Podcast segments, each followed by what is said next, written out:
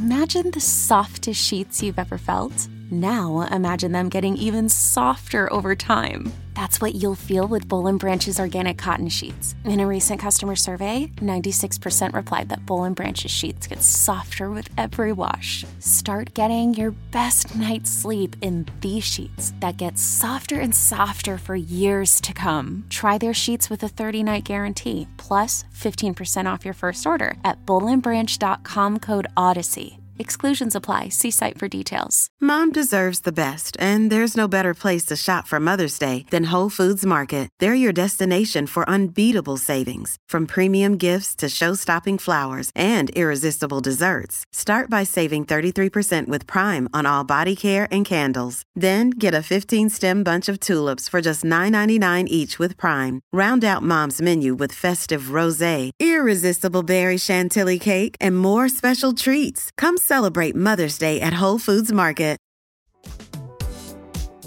Hi, I'm Rick Martinez. I am a cookbook author and lover of delicious, fine French pastry. And I have to say, they love me too.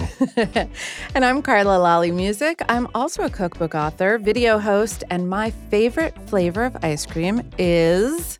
Drum roll. Coffee mocha chip. Wow, yum. And this is Borderline Salty, the show where we take your calls, boost your confidence, and make you a better, smarter, and happier cook. Today, we'll give our very strong opinions about bean soaking methods and weigh in on how much salt is too much salt. I mean, this is borderline salty after all. but before we get into all that, Rick, tell me something good.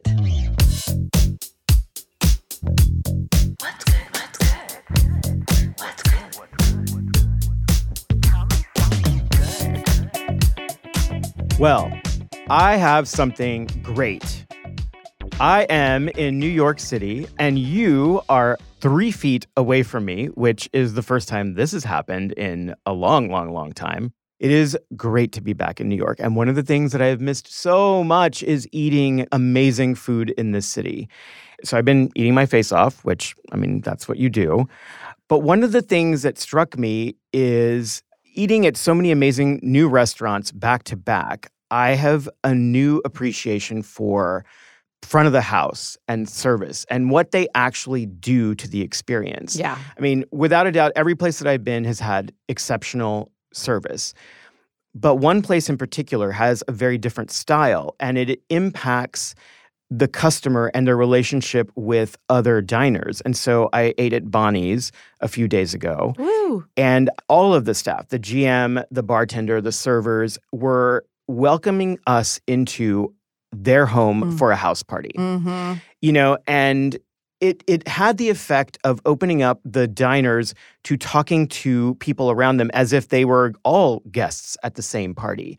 And so the vibe was very much social and there was a lot of interaction between tables and you could walk to different tables and talk to different people and it was just so welcoming and so comforting and it just i mean that coupled with the incredible food just made me want to stay there Yeah. and it's one of the first times I think that I will want to return to a restaurant, not only for the food, but because of the front of the house staff and not even the service, just like to see these people again that now I feel like are my friends. That is so incredible. That is like such a huge reason why we love to eat out. Like you are in a room with people having fun, enjoying food, and I've always said if you you could take me to a restaurant where the food is incredible but the service is like cold and formal and standoffish and I'm never going to want to go back.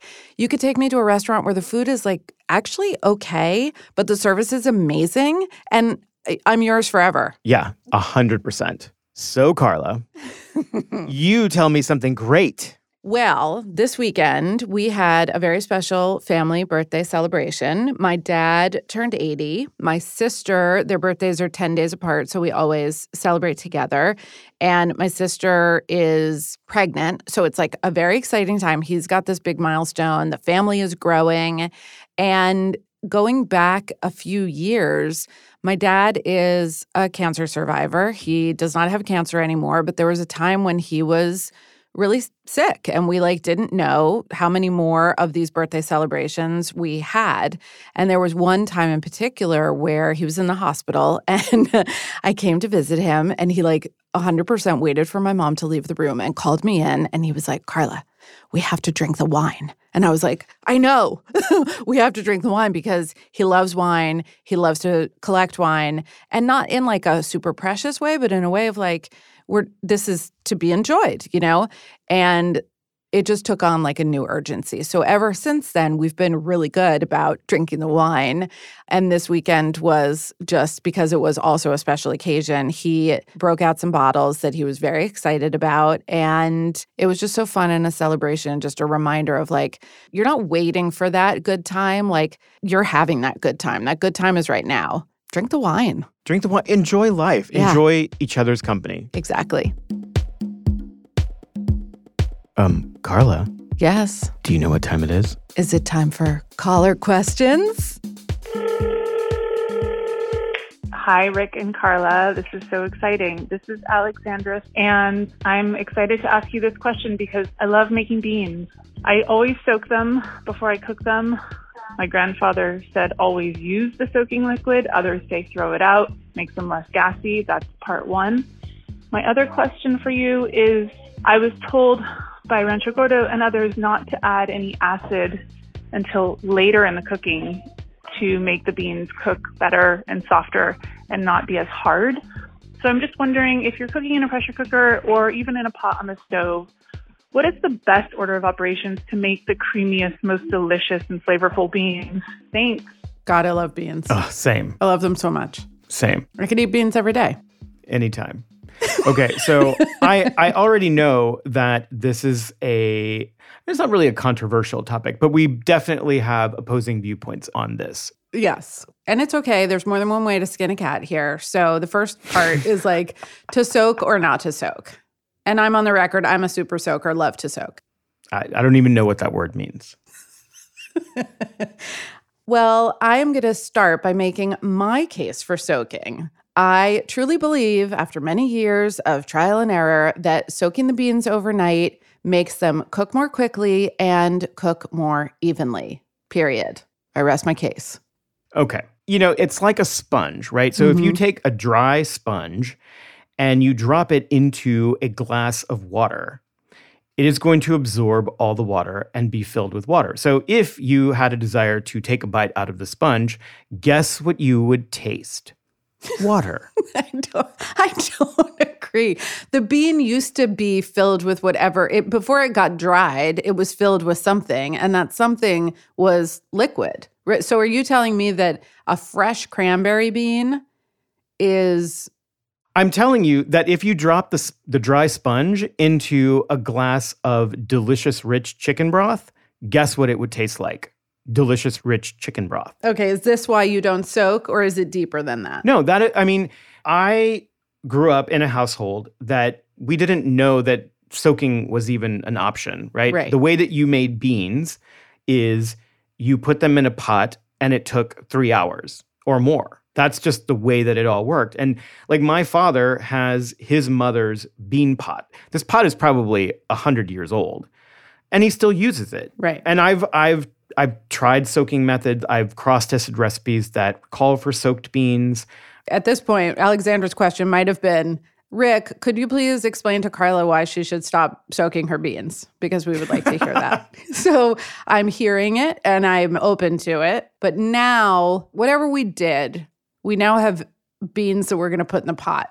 I use my soaking liquid. I think you would agree throwing away the soaking liquid is tomfoolery, Foolish. foolish. If you're someone who gets a little gassy from beans, then it's not about the soaking liquid. right.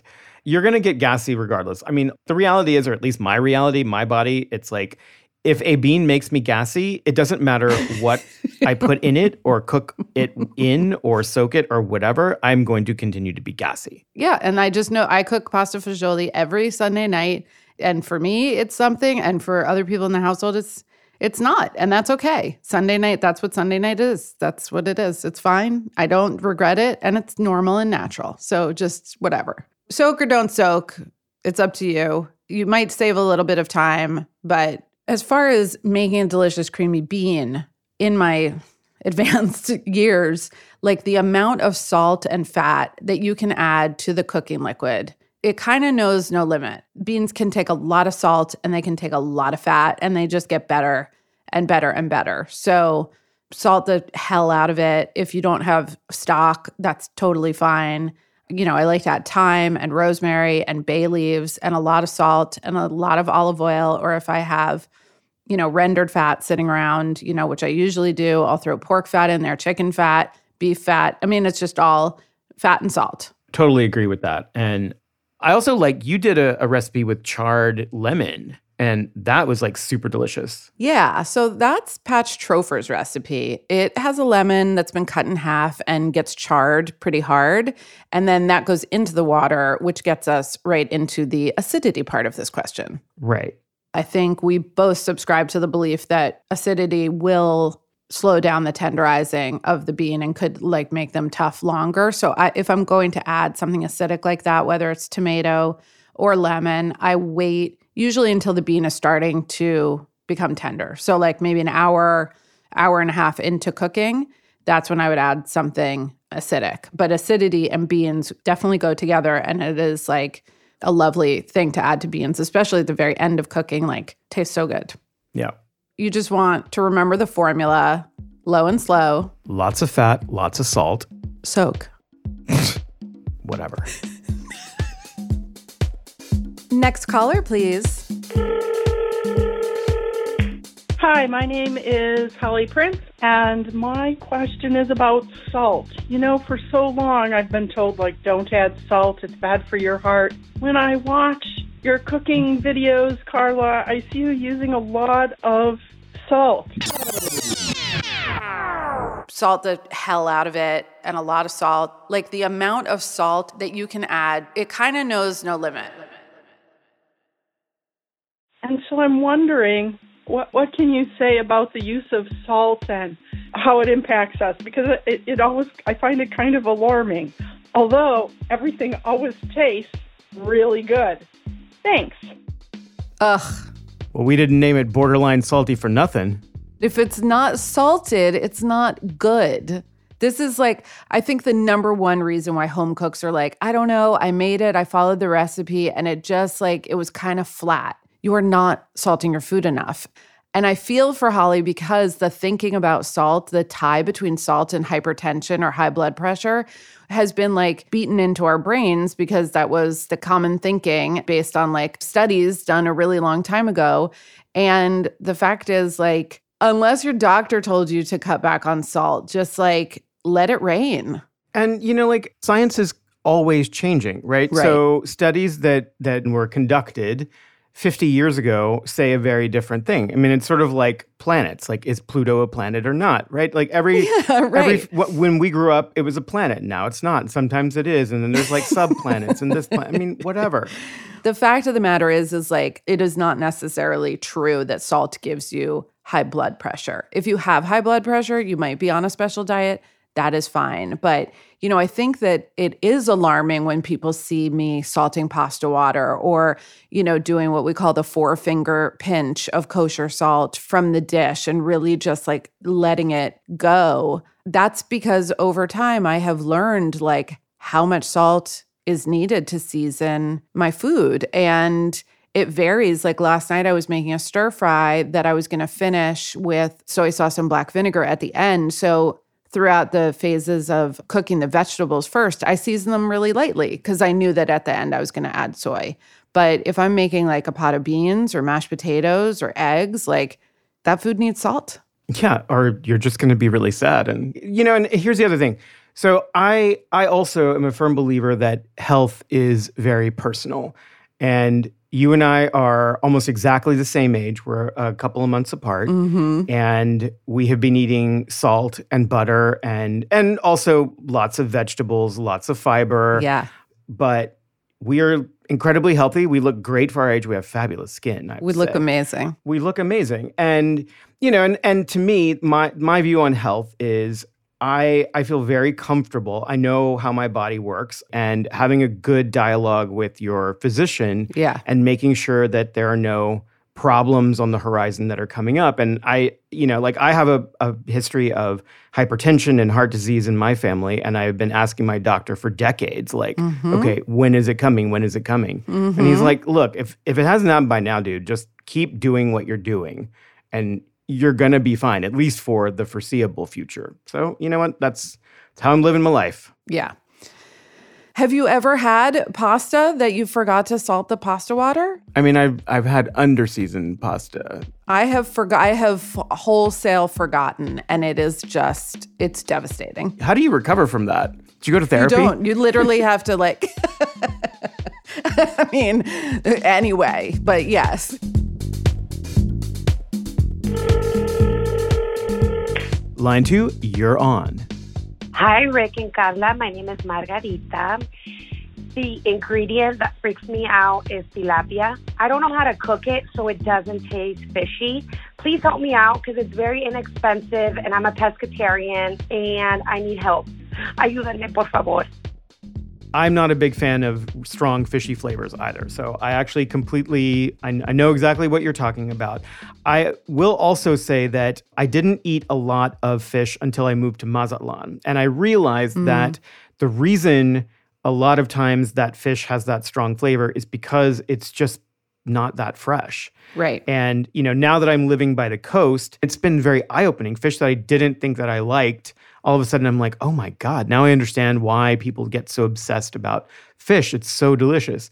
I think the problem that Margarita is having is not a tilapia problem. I think it's just like a fresh freshness of fish problem because tilapia in and of itself is actually not a very strong flavored fish and is sort of mild and I think that's why it became such a popular farm fish in the US because it kind of doesn't have a ton of flavor. So if she's detecting a strong fishy flavor from her tilapia, that's a market issue. Totally agree with that. I think there's something else in Margarita's question, which is she said that she likes to use it or buys it often because it's inexpensive. And there's a clue there because the reason that tilapia is so inexpensive is because it's a really easy to raise in um, a farmed situation. So this tilapia is raised in big pens with, you know, crowded conditions, eating soy pellets. Like this is a fish who has not lived its best life. So when the price is too good to be true it's like it, it's because it is too good to be true it's it's actually not good so you know sometimes a low price is going to be the first indication that maybe the quality isn't there right and you know not to say that you have to buy the most expensive fish but right. you know, I think it is very true in this case, not only fish, but like other proteins. Like if it's, you know, a giant bag of chicken parts or a giant piece of pork and it's five to ten dollars, you know, there's a there's a reason. There's a reason. exactly. And, and so, you know, it's one of those things where I feel like if you have $10 to spend, I would rather spend that $10 on a smaller piece of higher quality protein that is going to yeah. have good flavor. Yeah and then just build your meal around that and bolster up like the side dishes, the starches, the vegetables, and enjoy that smaller piece of very good quality fish.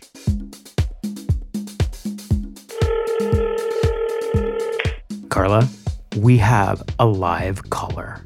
Yay! Hi, Rebecca. Welcome to Borderline Salty. Hi. Thanks for coming on. We're so excited to chat with you. I'm so excited to chat with you guys. Amazing. So we hear you've got a dilemma. Why don't you tell us about it? Sure. So uh, I am absolutely terrified of cooking for other people, but specifically, I have a brother in law who is a professional chef, and cooking for him terrifies me the most. Even though he's super sweet, super nice about it, mm-hmm. loves when people cook for him, just knowing that I'm cooking for someone who professionally does that has his own restaurants. Uh huh. It's uh, a little intimidating, to say the least. you know, honestly, I feel like that would be stressful for anyone. I would be stressed. Honestly, that used to happen to me a lot. When I first started cooking, I was always scared of the people that I thought were better cooks than I am or the professional chef. So I'm curious, like, what kinds of things do you cook for him or have you cooked for him? Well, I basically stick with like the basics, tried and true recipes from my mom and my grandmother. So, you know, like Puerto Rican cuisine mostly, empanadas and pernil and stuff like that. Yum. But I'm uh, quite scared to cook anything outside of the comfort zone. How does he react when you make him those those dishes? They sound amazing. I mean, I would be super excited if you made that for me. oh, he's always like super excited, talks it up, and definitely like gives many compliments, um, which makes me feel good. But Yeah. it doesn't make the anxiety go away for the next time. Right, right. I have to say, like, I think that as people, we put a lot of pressure to constantly like make a different thing and make something new and go, you know, break out of the repertoire. And as someone who comes from a family that like hates to break tradition, we have an expectation. There are certain meals when I go over to my mom's house. If she were to not make the thing that I love of hers, I would be mad. so part of this is like, if it ain't broke, don't fix it. You know what I mean? Like, if he loves what you're making and you're comfortable making that food and it's delicious, maybe just let go of the pressure you're putting on yourself because it doesn't sound like he's putting on pressure on you. oh, oh no, absolutely not. He's he's wonderful. And so, do you like your empanadas? Do you like your pernil? oh yes, I do. I enjoy my food. I, I think I do very close to the the original recipes.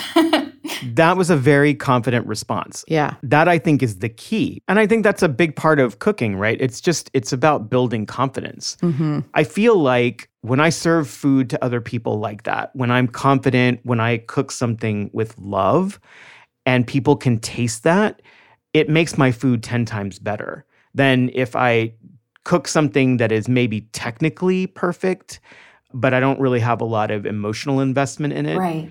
But I think it sounds like you're very emotionally invested in, you know, Puerto Rican food. And I think just lean into that, like own it and and love it and present it and like just show it off to the world. You're good at it. Mm-hmm. Yes, I, I that that is the the route that I'm aiming to go on. I think Rick is totally right. I think the other thing is just really remind yourself that professional cooks, people who cook for a living, people who are expected to always do the cooking, we are so happy when somebody else cooks for us. like when my 12 year old makes me scrambled eggs and a buttered piece of bread, it's like the best meal that I've ever had. And it could be too much pepper or like you overcook the eggs. And it will be the most delicious thing and make me so happy because that's an act of love that he's doing for me. And when I eat at other friends' houses, they say the same thing. And my spouse will remind me, like, oh, they're so intimidated to cook for you. They're so scared. And I'm like, why? Like, everything they make is amazing because he's not sitting at a judge's table. He's sitting at your table. And you guys are having this nice time together. And he's probably just psyched that he didn't have to cook. that is what he says. yeah, believe him. And uh, really take that to heart. I can see you changing your signature dish for him and have him come over and be like, oh my God, I was so looking forward to the empanadas. I've been thinking about them for days. I hope that's how he feels. I'm sure he does. Yes. Knock him dead. Will do. Talk to you again. Good luck. Thank you so much for chatting with me.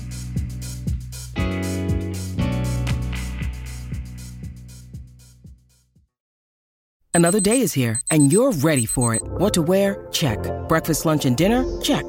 Planning for what's next and how to save for it? That's where Bank of America can help.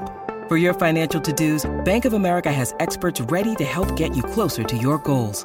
Get started at one of our local financial centers or 24-7 in our mobile banking app. Find a location near you at bankofamerica.com slash talk to us. What would you like the power to do? Mobile banking requires downloading the app and is only available for select devices. Message and data rates may apply. Bank of America and a member FDIC. I'm Bobby Finger, And I'm Lindsey Weber. and I want to tell you about a podcast I think you're going to love. Who Weekly is a podcast about everything you need to know about the celebrities you don't. Does celebrity news stress you out? Are there too many people you've literally never heard of? Check out Who Weekly, a podcast hosted by Lindsey Weber and me, Bobby Finger. Each episode goes deep into the biggest Who celebrity stories of the moment, and if you're still confused, we even have a weekly call-in episode where we'll answer the most burning listener queries. Who Weekly airs twice weekly with brand new episodes on Tuesdays and Fridays. Listen and follow Who Weekly on the Odyssey app or wherever else you get your podcasts. I'm Shima Oliaee, and I have a new podcast called The Competition. Every year, 50 high school senior girls compete in a massive scholarship competition. I wouldn't say I have an ego problem, but I'm extremely competitive. All of the competitors are used to being the best and the brightest, and they're all vying for a huge cash prize. This will probably be the most intense thing you've ever gone through in your life. I remember that feeling because I was one of them. I lost. But now I'm coming back as a judge and also a kind of teen girl anthropologist. Because if you want to understand what it's like to be a young woman in America today, the competition's not a bad place to start. Hopefully, no one will die on stage tonight. From Pineapple Street Studios and Wondery, this is The Competition.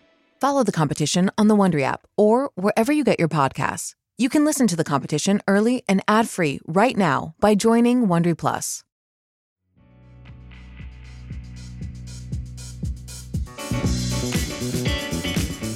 So before we go, it's time for one of our favorite borderline salty segments Rad Fad or Bad Fad. This is the pretty viral grated egg phenomenon that is literally sweeping the TikTok nation.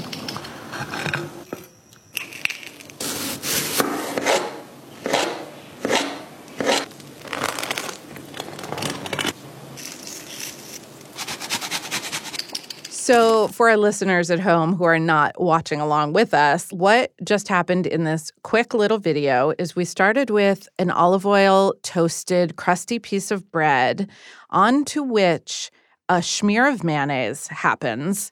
There's the most perfect avocado I've ever seen in my life being cut into the thinnest little slices and then fanned over the crispy bread. Then we have paper thin slices of red onion. And then there's a hard boiled egg that gets shelled. And with a regular cheese grater, just shaving this hard boiled egg over the top. So it's like fluffy and you see the whites and the yolks. And then the whole thing gets topped with a little more salt and peps, another drizzle of olive oil, cheese. There's cheese of some kind. And then the knife comes through and cuts it in half. And you just see it go through the fluffy top and then crunch through that toasty bread on the bottom. I gotta say, it looks really good. You're leading the witness. Overruled. Objection sustained. but no, I totally agree. Kudos to them for getting that absolutely perfect golden brown crust on that bread. The crunch was beautiful. Everything about it, I think, is just yummy. Like I would, I would 100%. I would pay money to eat that that toast. Yeah, I think it's funny how it's become this like new thing, the idea of the grated egg. But the first time I saw it, all I could think about was like your very formal old school caviar service. Oh, right. Where right. you would have finely grated egg white and finely grated egg yolk, but separate. So Right. you could garnish each of your perfect little, you know, blini and your caviar. But now it's like for every man. Yeah. Yeah. I remember, I mean, we in culinary school, we had to pass hard boiled eggs through a tammy. Exactly. And we would use that to make the French deviled egg, which is an oeuf farci. And even in restaurants, we would do that for our egg salad. We would use the large holes of a, a giant grater and just push the, the eggs through. Oh. So yeah, so it's not, it doesn't seem that new to me, but I really like the way that this video is constructed, and I would 100% eat that. All right, so final verdict. Rad Fad. Yay! Yay!